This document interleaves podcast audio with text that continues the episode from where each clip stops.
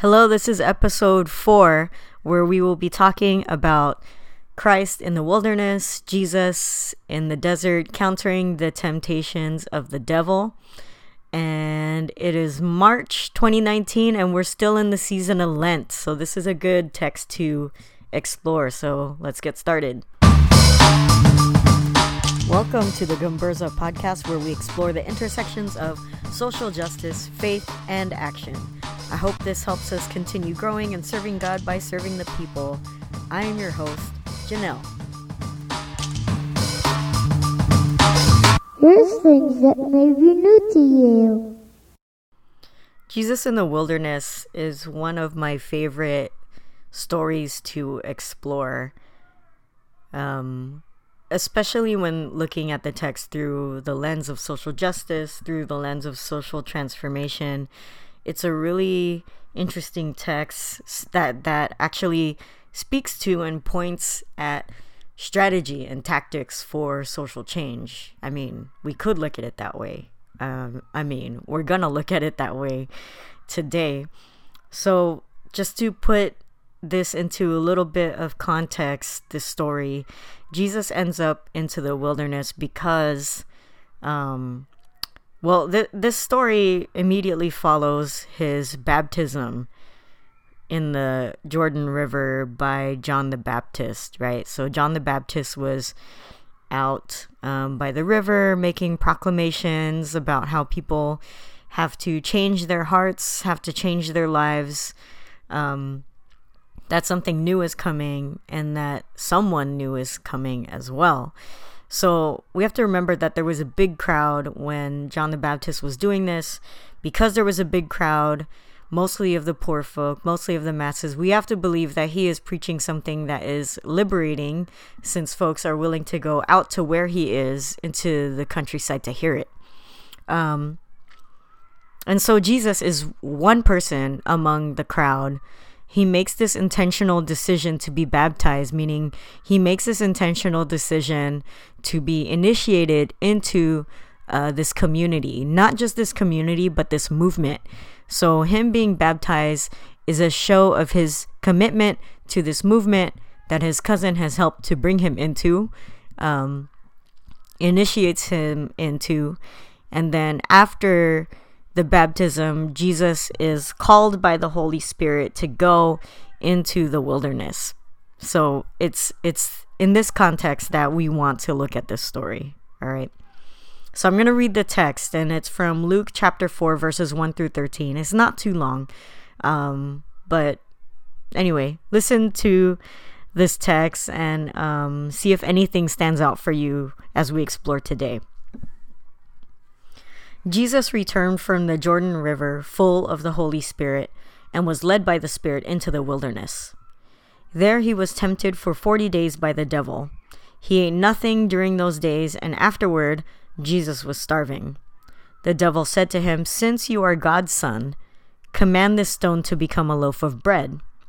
Jesus replied, It's written, people won't live only by bread. Next, the devil led him to a high place, showed him in a single instant all the kingdoms of the world. The devil said, I will give you this whole domain and the glory of all these kingdoms. It's been entrusted to me, and I can give it to anyone I want. Therefore, if you worship me, it will all be yours. Jesus answered, It's written, You will worship the Lord your God and serve only him. The devil brought him into Jerusalem and stood him at the highest point of the temple. He said to him, Since you are God's son, throw yourself down from here, for it's written, He will command His angels concerning you to protect you, and they will take you up in their hands so that you won't hit your foot on a stone. Jesus answered, It's been said, Don't test the Lord your God. After finishing every temptation, the devil departed from him until the next opportunity. So that is the end of the reading. Uh, one thing I have to note, it's funny to me sometimes because um, I've seen Christians actually quote verse 7 of this text. Therefore, if you will worship me, it will all be yours. And I think that some Christians post this thinking that it's God or Jesus that says it, but you know what? It's the devil that says it. So it's really important that folks uh, check the context of verses that they're posting. Um, because you might just end up posting uh, something that the uh, devil said thinking that it's God's promise to you. Anyway, I always find that pretty funny when folks do that. Um, another thing to note in this scripture reading is that the devil quotes uh, the sacred scripture back to Jesus. He, the devil, actually quotes um, the writings of um, Jesus's faith to him as part of his way of temptation, you know, part of his way of lying. One of the key characteristics of the devil in um, the Judeo Christian tradition is that the devil is a liar. The main thing is that the devil is a liar. The devil is deceptive. The devil is manipulative. And so the devil will do and say whatever it takes. Um, sometimes things will sound good coming out of the devil's mouth when it's really not something good. And before I sound too preachy, um, I want to get deeper into this text a little bit more. Um, I do want to explore also the the fact that there's an emphasis here in this story that the devil grants worldly success, and um, we have to understand then that God uh, grants us things in ways that are different than the devil does.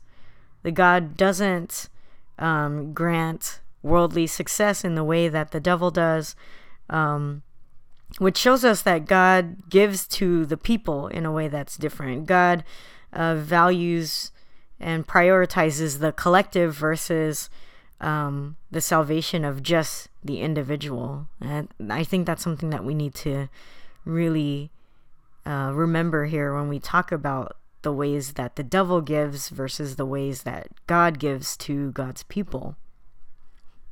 So in this story, Jesus denies these three things that the devil offers, right? So the first thing is that uh, the devil says, the devil says, since you're God's son, turn this stone into a loaf of bread.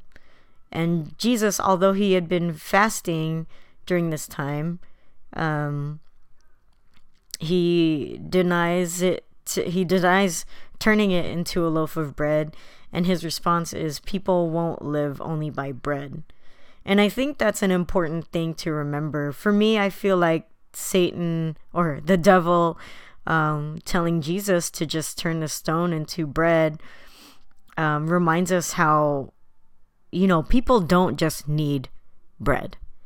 Um, there are people in our world that are hungry, that are starving, but it's because they're subject to a system that takes away more than just food from them.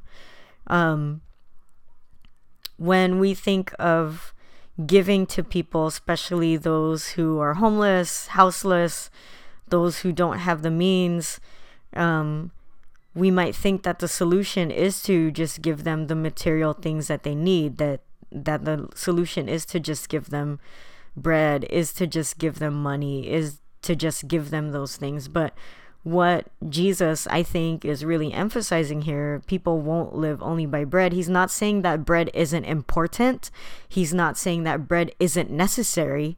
He's saying that bread isn't the only thing that people need in order to live.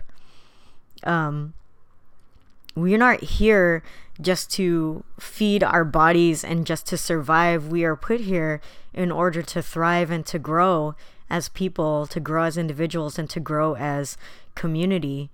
And while we do want to feed people, we also want to ensure that we go for long term solutions that are not just about bread, but about the long term dignity um, that people can live in dignity for the long haul and um, I think that's the thing that that Jesus is is um, reminding us of here.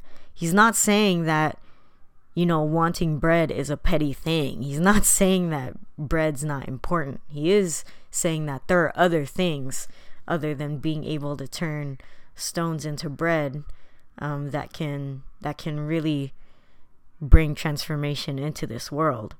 So jesus here in this moment moves us from a sense of charity into a sense of justice moves us from only short-term solutions into looking at long-term liberation.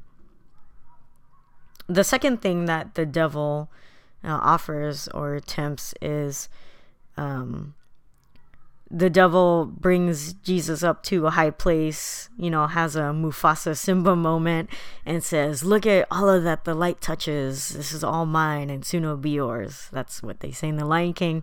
Uh, the devil says, I will give you this whole domain and the glory of all these kingdoms. It's been entrusted to me and I can give it to anyone I want. Therefore, if you will worship me, it will all be yours.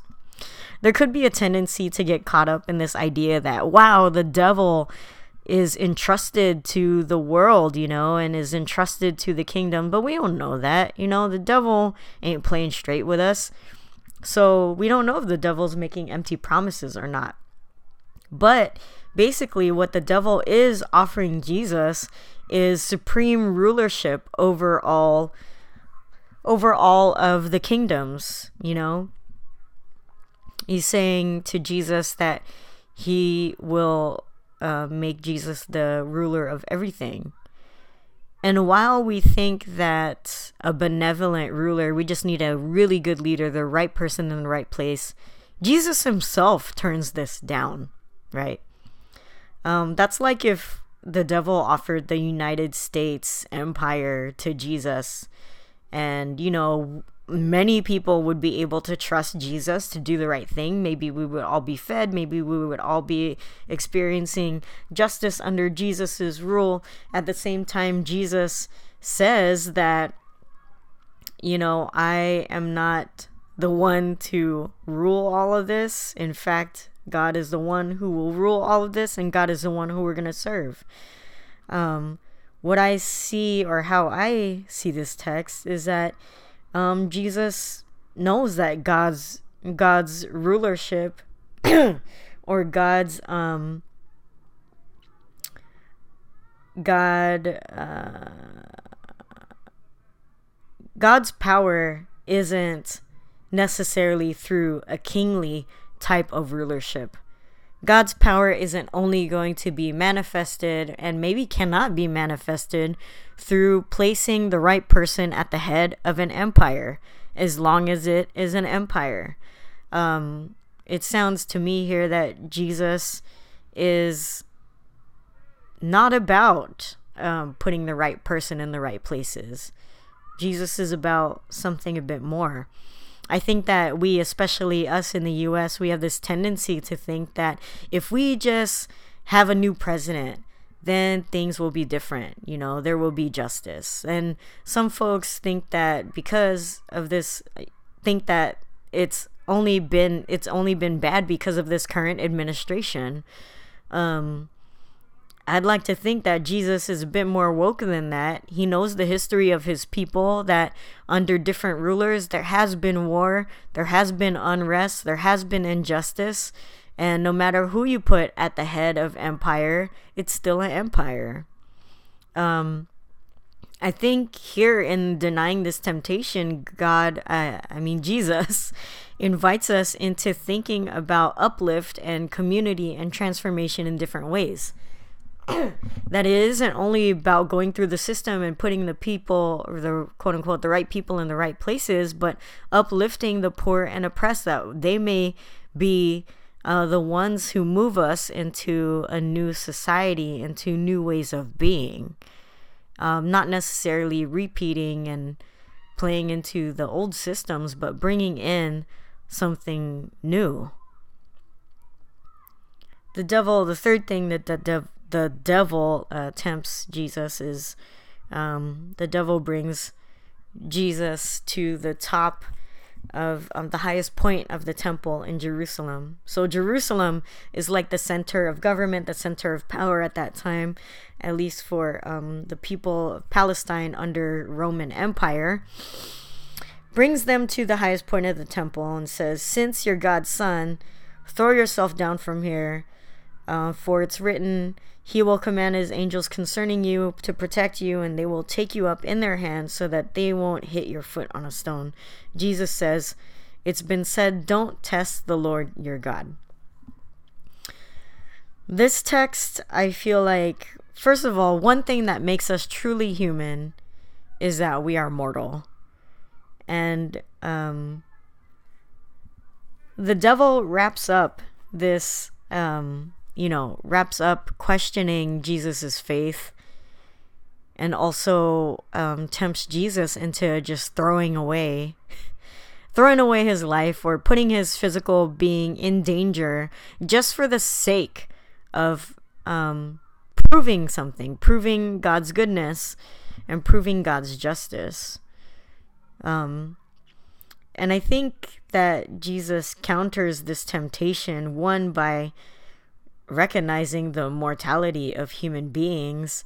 And because of that not being reckless um, not falling into making unnecessary sacrifices not falling into the type of you know let's just go all in and risk a bunch of lives in order to win something quickly um, jesus is really encouraging us in this moment to uh, value life and also to not take God's power for granted and not to put transformational um, or societal change, not putting it solely on God um, to test what God's will is, but to do some work, you know, that we are also part of this.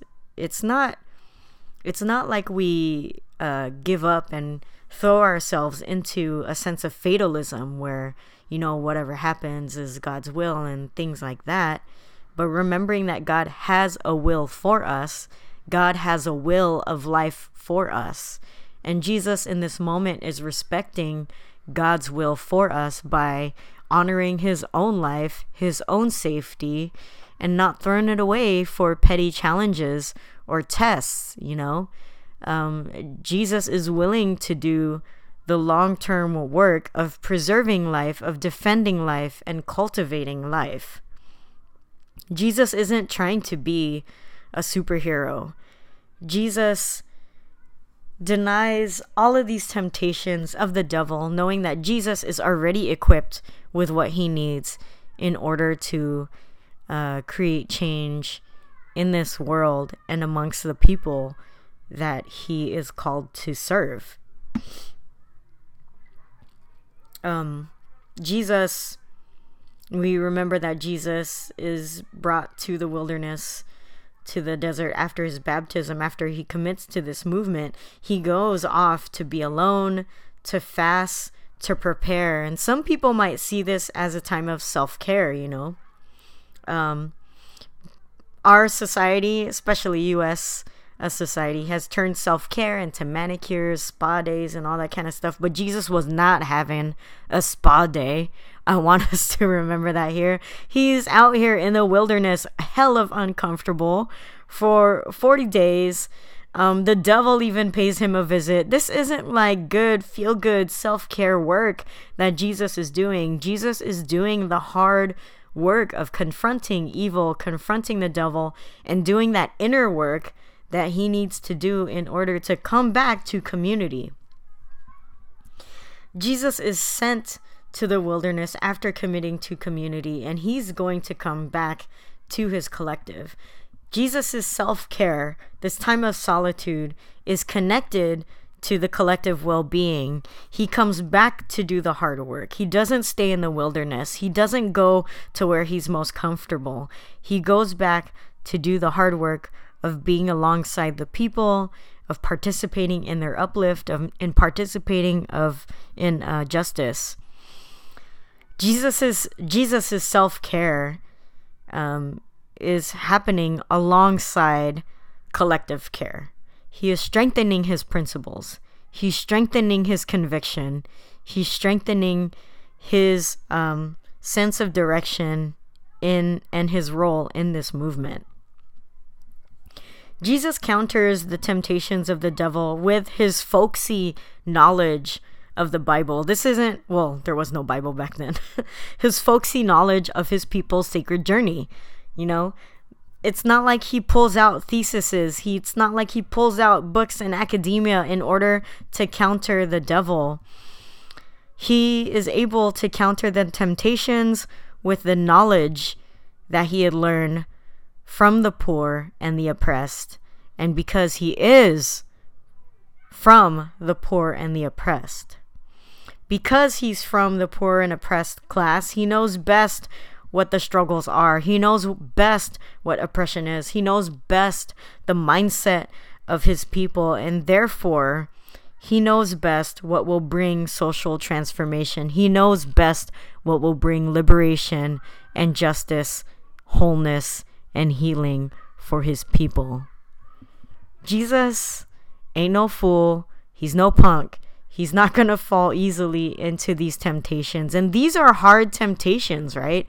Even today, those of us who are committed to um, to doing justice in this world, to um, fighting for liberation in this world, we fall into these temptations all the time, thinking that charity is the answer and will bring about the solution. But we know historically, charity is not the solution. People being able to rise up, people being uplifted, those are the things that have brought change and development in our society. We fall into it all the time thinking if we just have the right person in the right place of position, then things will be different. You know, if we just put activists in the right position, you know, then that will bring about change while yes, that can bring reforms, we know that in the long term, what we need to do is fight for a new system, a new way where people aren't going back and forth on reforms, but are being able to implement long and lasting principles and long and lasting um, justice for, for all people. And some of us may be tempted to just go all out and do whatever it takes. Um, even at the risk of our own lives, at the lives of others, that we should just go in and do whatever reckless things we need to do without putting forth the groundwork and strategically planning and doing the proper the proper um, development of our own knowledge um, of the conditions of the people who are involved of the issues and all of that before we take action i'm not saying that we should be paralyzed um, by not knowing enough but I'm saying that we cannot just jump in and um, make sacrifices and inflict wounds on our movement in ways that you know in ways that where we aren't prepared for the consequences where we aren't prepared for the repercussions where the community is not prepared to handle um, the consequences that evil will deal back to us that empire will deal back to us. And so my hope is that this reading um, and this conversation is a way for us to come back into a space of realigning our principles, you know, that we take this time during Lent to um, deepen our convictions, to deepen our commitments, to let go of the things that are not helpful for us and our movements, and to be able to let go so that we can more creatively bring life and bring new things into the ways that we do activism, into the ways that we do justice work. And I also pray that this time is one where we can draw inspiration from Jesus as someone who is strongly rooted in the uplift and liberation of his people. So, um, we are still in the season of Lent. And I hope that, you know, there's some time left. So even if you haven't started your Lenten practice, you could still start. Um, you could still take part. You could still do what you need to do, what you feel God is calling you to do in order to recenter and reground yourself so that we could pre- be prepared for when resurrection comes, you know? All right. Thank you so much for listening Make sure you like, subscribe, review, share this with folks so that we can get some good theology out there. I'm not trying to say my theology is necessarily good or my perspective is good, but I know that when we have these conversations that um, the people will bring good theology out of it, you know, the people, um, especially those of us who um, don't necessarily have that platform. This is a way for us to build on that platform. I hope to have interviews um, in the future. In the meantime, um, we a lot of us are preparing to go to Washington D.C. for ecumenical advocacy days. Some of us are looking for support, and in San Francisco Bay Area, there will be a report back or a night where you can support folks and um, that will be on March 31st, I think. Wait, no, no, no, no, 30th. There, that's the Saturday. And um, if you're connected to ICHRP, the International Coalition for Human Rights in the Philippines, go look them up on Facebook. They're not that hard to find. You find them on Facebook, you can get connected to events because it's not just in the Bay Area that this is going on, it's also um, all over the United States where we're going to have events that are going to prepare us for Washington, D.C. So please look us up, ICHRP, and um, get involved. All right, so with that, thank you again. Serve Christ, serve the people. Peace out, y'all.